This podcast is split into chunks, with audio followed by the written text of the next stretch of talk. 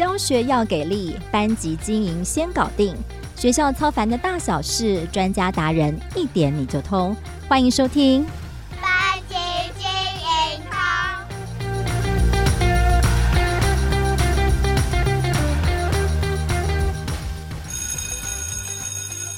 Hello， 班级经营通的听众朋友们，大家好，我是美声主持人邵文。在这个暑假中，班级经营通为各位老师朋友们安排了3集轻松消暑的暑期备课趴的节目。上一集邀请到的是资深语文教师邱江和陈家传老师分享不插电的语文游戏，不只是备课好用，暑假在家带小孩全家一起玩也蛮有意思的。那如果还没有听过上一集节目的朋友，也欢迎回头去补课咯。那这一集我们是要为今年要接小一的老师们所规划的主题哦，因为每到9月就会有一批从大班毕业的小宝贝要进入小学，成为小一新鲜人啦。不止家长的心情既期待又忐忑，我们家就有小女儿今年要上小一咯，我就蛮紧张的。相信有要接小一的老师们哦，可能这个暑假可能也会有点紧张哦，不知道今年有没有特别爱哭或爱闹的小宝贝哦。那这一集我们将会从老师的角度来谈怎么样协助半兽人适应小学的生活，当然背后也是希望能够吸收资深老师的经验，学习怎么样从头开始去经营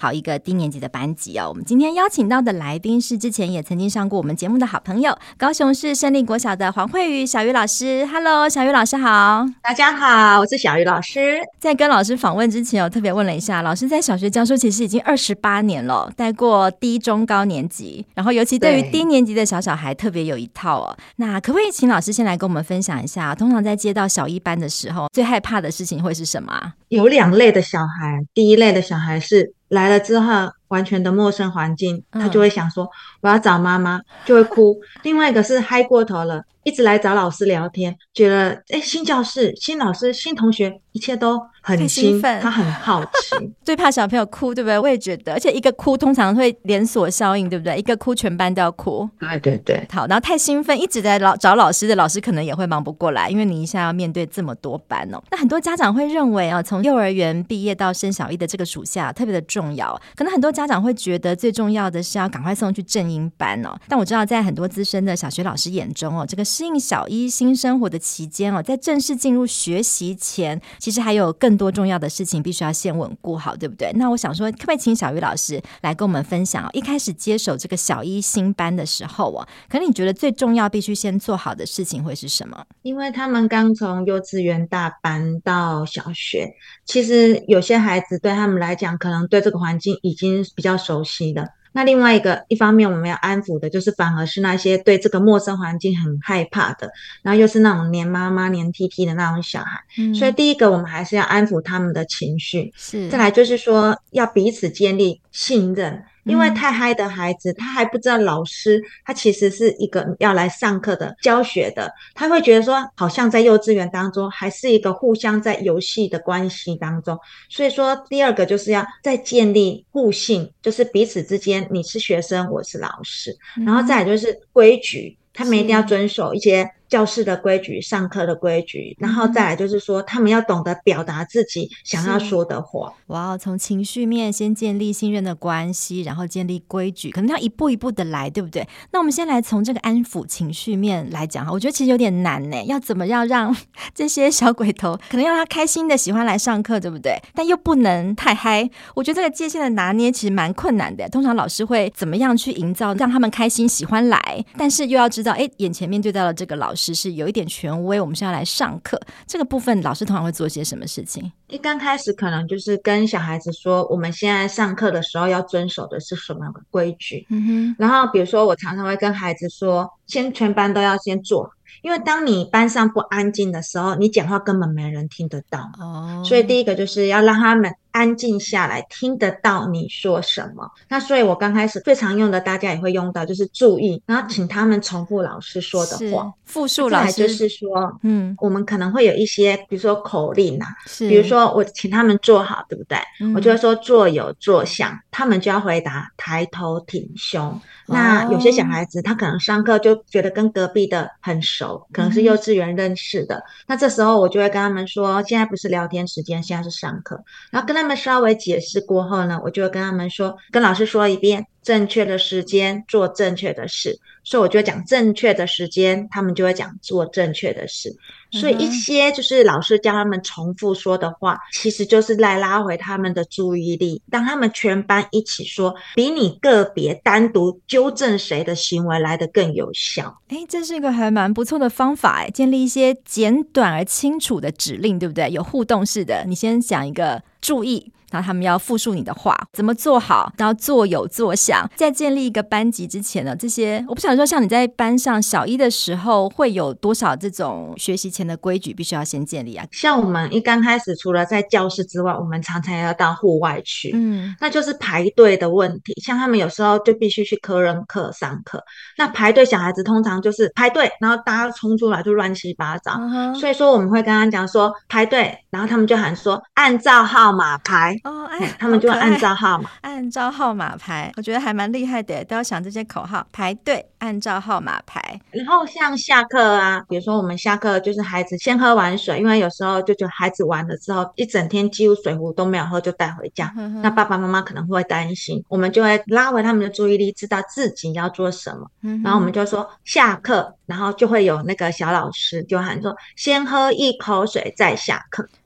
先喝一口水，对，再下课，好可爱。他们都记得住吗？这通常这样的指令需要练习几次，还是说他需要做成什么小卡或者是什么清楚的指示贴在教室当中，他们才可以慢慢的熟悉这些习惯？其实刚开始的时候老师要有很强的观察力，班上有一些孩子其实他是有领导能力的，先把这些孩子呢教会，就是一定要有一个人喊口令，那刚开始的时候可能是老师喊，那这些孩子们他们慢慢就会知道，就说有人喊这个口令了，那我就是要跟着说什么这样子。比如说我们还有另外一个口令，就是我们上课了之后就会说上课，然后他们就说把唐诗本拿出来，把唐诗本拿出来，对对对，因为小孩子其实他们朗读唐诗，第一个就是说上课让他们先静下来，那第二个就是让他们可以增加他们记忆的训练，让他们知道说我背这些唐诗不是因为要考试，可以训练我以后记忆这一方面的能力。那我们现在小一一年背完了100首，而且要抽背哦。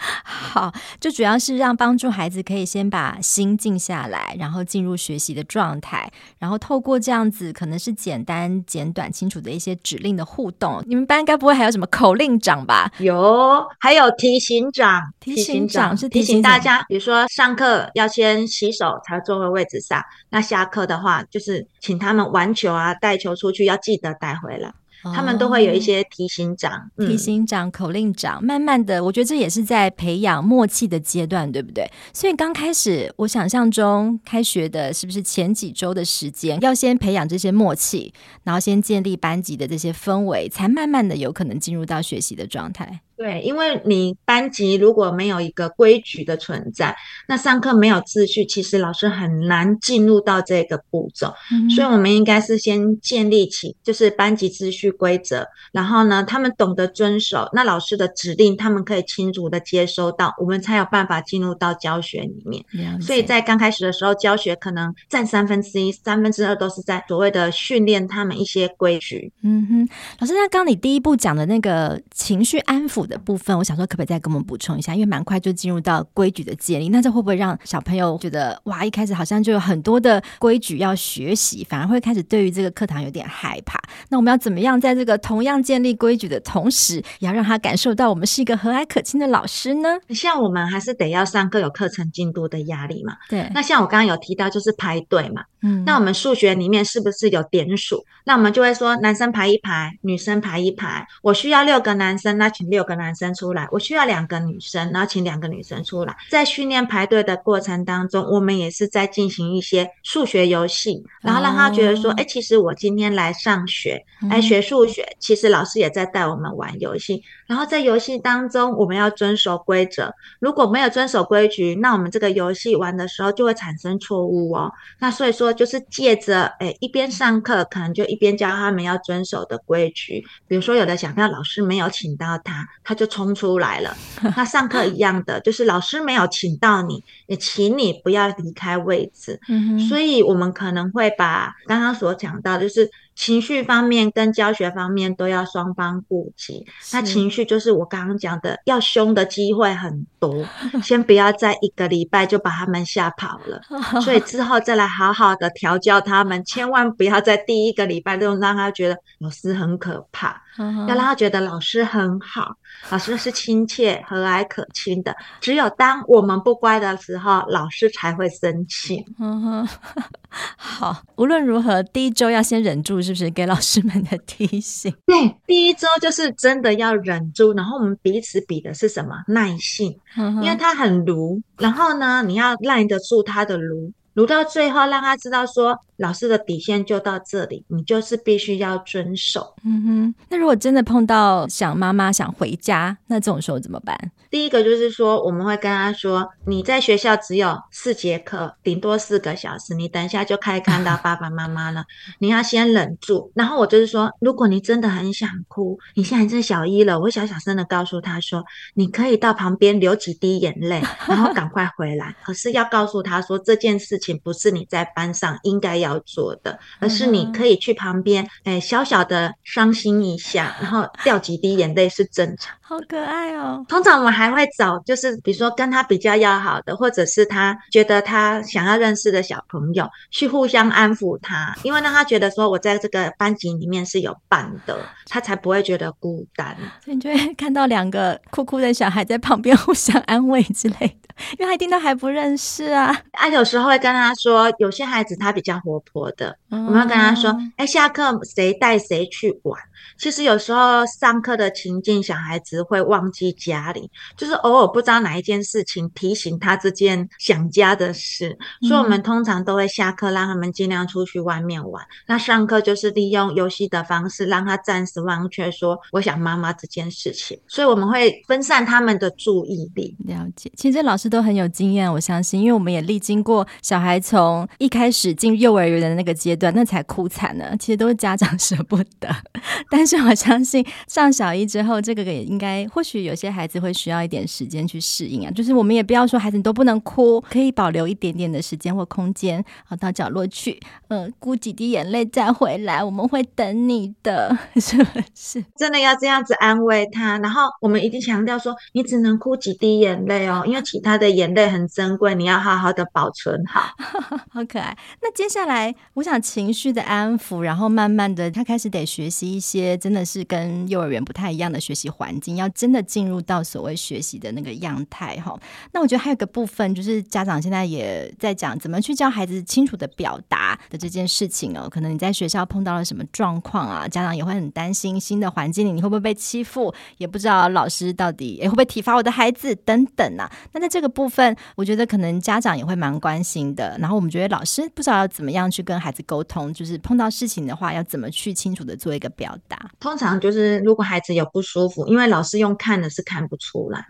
那就希望孩子可以自己学习跟老师讲。那如果不行的话，我们就是会请他到健康中心去，那护士阿姨可能会跟他稍微再讲一下，比如说有的小孩他说我不舒服，那我们可能就是帮他量体温，但是先决条件就是他会先表达他不舒服，要先说出来。所以我们在班上上课之前都会跟小孩子说，如果你有不舒服要赶快举手跟老师说，那下课的时候老师会请你去找护士阿姨。那第二个就是说，如果你被同学欺负或者是在学校受伤了，第一个时间一定要跟老师讲，老师才可以帮你处理。万一你回家再讲的话，同学都跑掉了老师也不知道当时候是谁所以一定要在学校的时候就要跟老师讲清楚然后老师会跟你跟这个小朋友一起处理这件事情，所以你不要害怕讲出了就是碰到问题的时候，在学校的问题事情可能希望在学校里做解决，对不对？不要带回到家里，然后又讲不清楚，然后连家长也好紧张又到学校来，增加了更多沟通的成本。那接下来可能真的进入到学习的部分呢，我知道很多老师的困扰是因为现在小一前10周要教注音符号嘛，但是其实一个班孩子的学习进度其实经常碰到参差不齐，有的人早就学会了好熟有的可能都还没开始学，或者是有的学的哩哩啦啦。在这个时候这个对于老师在教学上可能会碰到这样的困难，那通常会怎么建议老师去面对这样子可能学习进度不一样的这种问题？我每一次带1年级的时候都会有一些小孩子这样子对我说，老师我们整本都看过教过了，因为他们都上了先修班。对啊，但是也有家长很担心，就告诉我说，老师，我们家的注音符号可能都还没有记起来，还没有认熟那37个注音符号。对，所以当这两个层次落差这么大的时候，我们通常都是会用游戏的方式，而且会脱离课本，因为课本2/3的人来讲都很熟悉的，所以那课本我们最后就变成一个学习的辅助的读本。那其实里面的内容真的要看老师怎么样去运用，然后把它跟生活结合。还有我们刚刚讲到的，就是小朋友的秩序建立啊、规则啊，还有互动，我们都可以透过这些方式来教注音符号。比如说刚开始我们讲说，好，唐诗，唐诗怎么讲？唐诗特昂唐诗，那这样就好了。然后他们就要开始问说，哎，有哪些是唐，怎么念的？其实就变成说，我们要扎实的教，从生活里面教，那课本变成一个辅助，觉得说，哎，我的课本的东西，其实老师都有在教，课堂上呢是怎么样去学习，也让那一些就是完全还没学过的小朋友不要有太大的压力。如果我们直接进入到课本，你就会发现有一堆很会念、很会讲，有一堆小孩子他很紧张，因为他都不会。真的已经很熟很熟，那他可能也觉得无聊了，对不对？可是像老师说的，跳脱课本，可能在生活当中可以做一些应用，他就可能不一定这么熟悉，或者是他也还可以去教那些不会的小孩。对，我觉得同侪小帮手很重要，就是当我们在一些互动游戏当中分组的时候，就可以把那些比较熟悉的跟不熟的，让他们去做一个小组的互动。小孩子其实在1年级的时候，他们还喜欢帮别人的，就自己的事情没做好也想要帮别人的，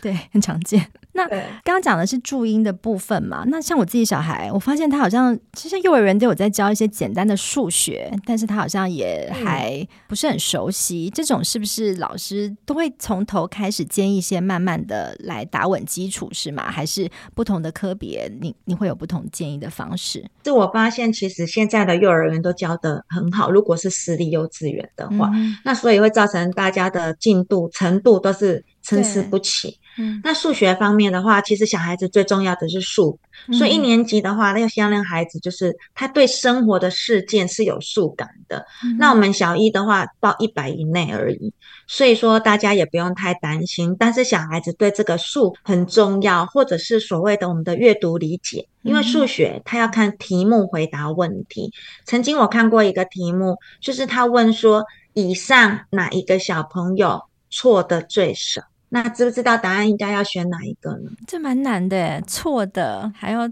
最少，错的最少，结果大家都选错一题的，有一个是全部对的，所以答案要选全部对的那一个。对，可是1年级只教到100哦，所以要建立的反而是他的数跟他那个阅读理解的能力。所以说不用害怕说小孩子什么加减啊、连数这个问题，可能这个都是他们慢慢学习累积经验而来的，但是那个数感从平常生活就可以培养出来。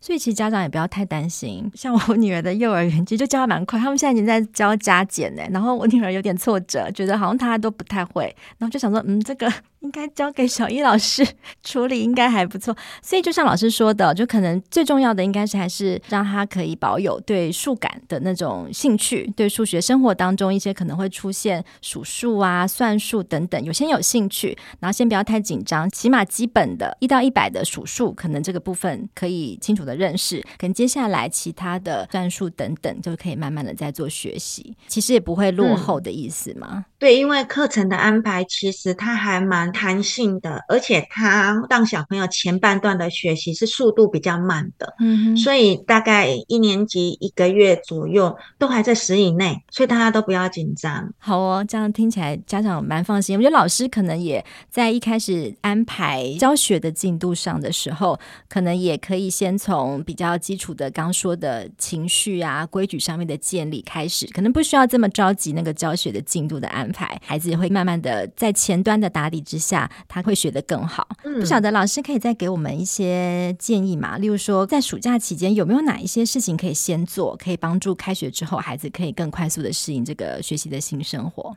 编班完之后呢，其实大家就会开始发第一封信给家长。那这封信里面呢，可能老师就必须要先介绍就是自己，然后再就是调查一下孩子的程度，就如我们刚刚先讲到的，他的数学到底10以内会不会点数，然后注音符号的程度大概到哪里，我们都有一些勾选的选项，这些是要先让老师知道孩子的程度，然后等孩子进入到教室的时候，我们可以马上针对孩子的一些问题的存在点，我们去解决。有一些孩子可能进度比较跟大家不一样的，我们也不要苛责他，因为家长已经有提醒我们说这孩子可能他在这个部分还没有学习到，那我们正常的状况之下应该是从头开始讲，只是把这个部分可能融入到我们的生活里面来带入，不要让他们觉得说我正式在上课了，然后这个是课本我都不会怎么办，所以要让他们就是先有尝试的过程，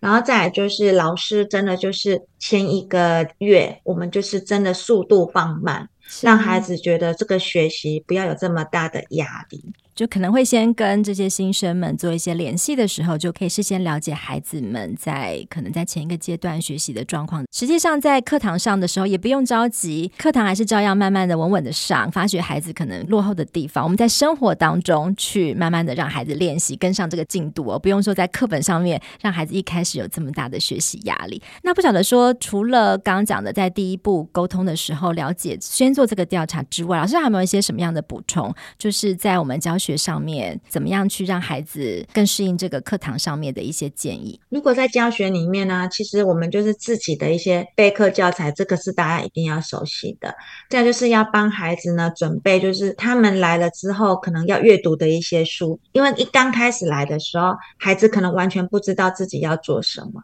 那我们可能要选择一些适合他们的书本绘本，然后跟他们说早上要来的时候就是他们需要阅读，然后借由第一封信的时候提醒家长，就是说在家里面可以适度的布置一个环境，让孩子学习固定在那个环境里面写作业，这是很重要的，不然之后到了上学之后他回家之后就是会拖拖拉拉，然后跟家长老师之间我们就会三方拉锯战了，就变成他在家里拖拉，然后家长跟老师求救，然后老师跟孩子讲，孩子回家之后还是这样子做，就会变成一个不好的循环。是，就是事先家长可以帮忙的，我们现在听友们有一些是家长就可以事先在家里面规划一个让孩子之后可以固定好好学习写作业的一个空间或者带孩子一起布置，我觉得也是一个蛮好的方法。那是不是在作息上面也要开始做一些调整，以方便他接下来开学的新生活？当然，因为小学都是7点40左右就要陆陆续续到学校，那孩子他可能没有办法在那个时间在达成，所以在家里可能就是爸爸妈妈要知道说小学早餐是要在家里先吃完的，所以正常的作息很重要，晚上做完功课读完书大概几点要睡觉，那早上就7点40一定要吃完早餐到学校，所以这个正常的作息真的就是第一步。那第二步就是说我们小学已经开始有穿制服或者是有规定的服装，那爸爸妈妈可能就是要协助孩子去注意到这件事情，孩子都不想跟别人不一样，因为1年级的小孩都是很天真，今天大家都穿运动服，只有他穿的不一样，同学的目光都会集中到他，然后跟他说啊，你今天没有穿运动服，那所有的人都知道他没穿运动服，他自己也会不好意思。所以除了生活作息要爸爸妈妈协助规范之外，另外一个就是说他的书包整理啊，运动服之类的都也要在暑假先跟他教好怎么样整理，不然每天都会忘东忘西带什么。好哦，今天非常感谢小瑜老师的分享，提供我们很多宝贵的建议，不管是对老师而言可能今年刚好接小一新生的老师们也可以从中提早做一些准备那可能有一些是早就老经验的老师们我觉得也可以回味一下你们当年带低年级的那种趣味的生活。那对于家长而言，那更是不要忘了就是老师今天的一些提醒可能真的暑假期间可以帮孩子们提早做一些预告，甚至是可以带孩子到接下来要上的小学去走一走，事先跟他做一些心理的建设，我觉得都是在这个期间可以做好的准备。那我们再次的谢谢小瑜老师的分享，谢谢老师，谢谢。那我们班级经营通的节目在暑期规划3集的暑期备课趴的系列，下一集要跟听友们谈的是如何善用数位内容作为备课的好帮手，减少重复讲述的一些工作，让课堂更有乐趣。来，欢迎大家锁定我们双周3的节目。如果你喜欢这一集，别忘了帮我们分享给关心教育的好朋友，给我们节目5颗星的评价，或是可以在我们的许愿池留言给我们加油打气，告诉我们还有什么想听的主题。班级经营通，我们下次再见咯。